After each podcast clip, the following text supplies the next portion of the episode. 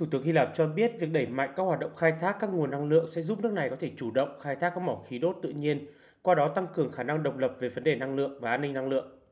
Cũng như nhiều quốc gia thành viên Liên minh châu Âu, Thủ tướng Hy Lạp đang thúc đẩy và tìm một biện pháp đa dạng hóa nguồn cung cấp khí đốt khỏi Nga trong bối cảnh xung đột giữa Nga và Ukraine vẫn còn căng thẳng.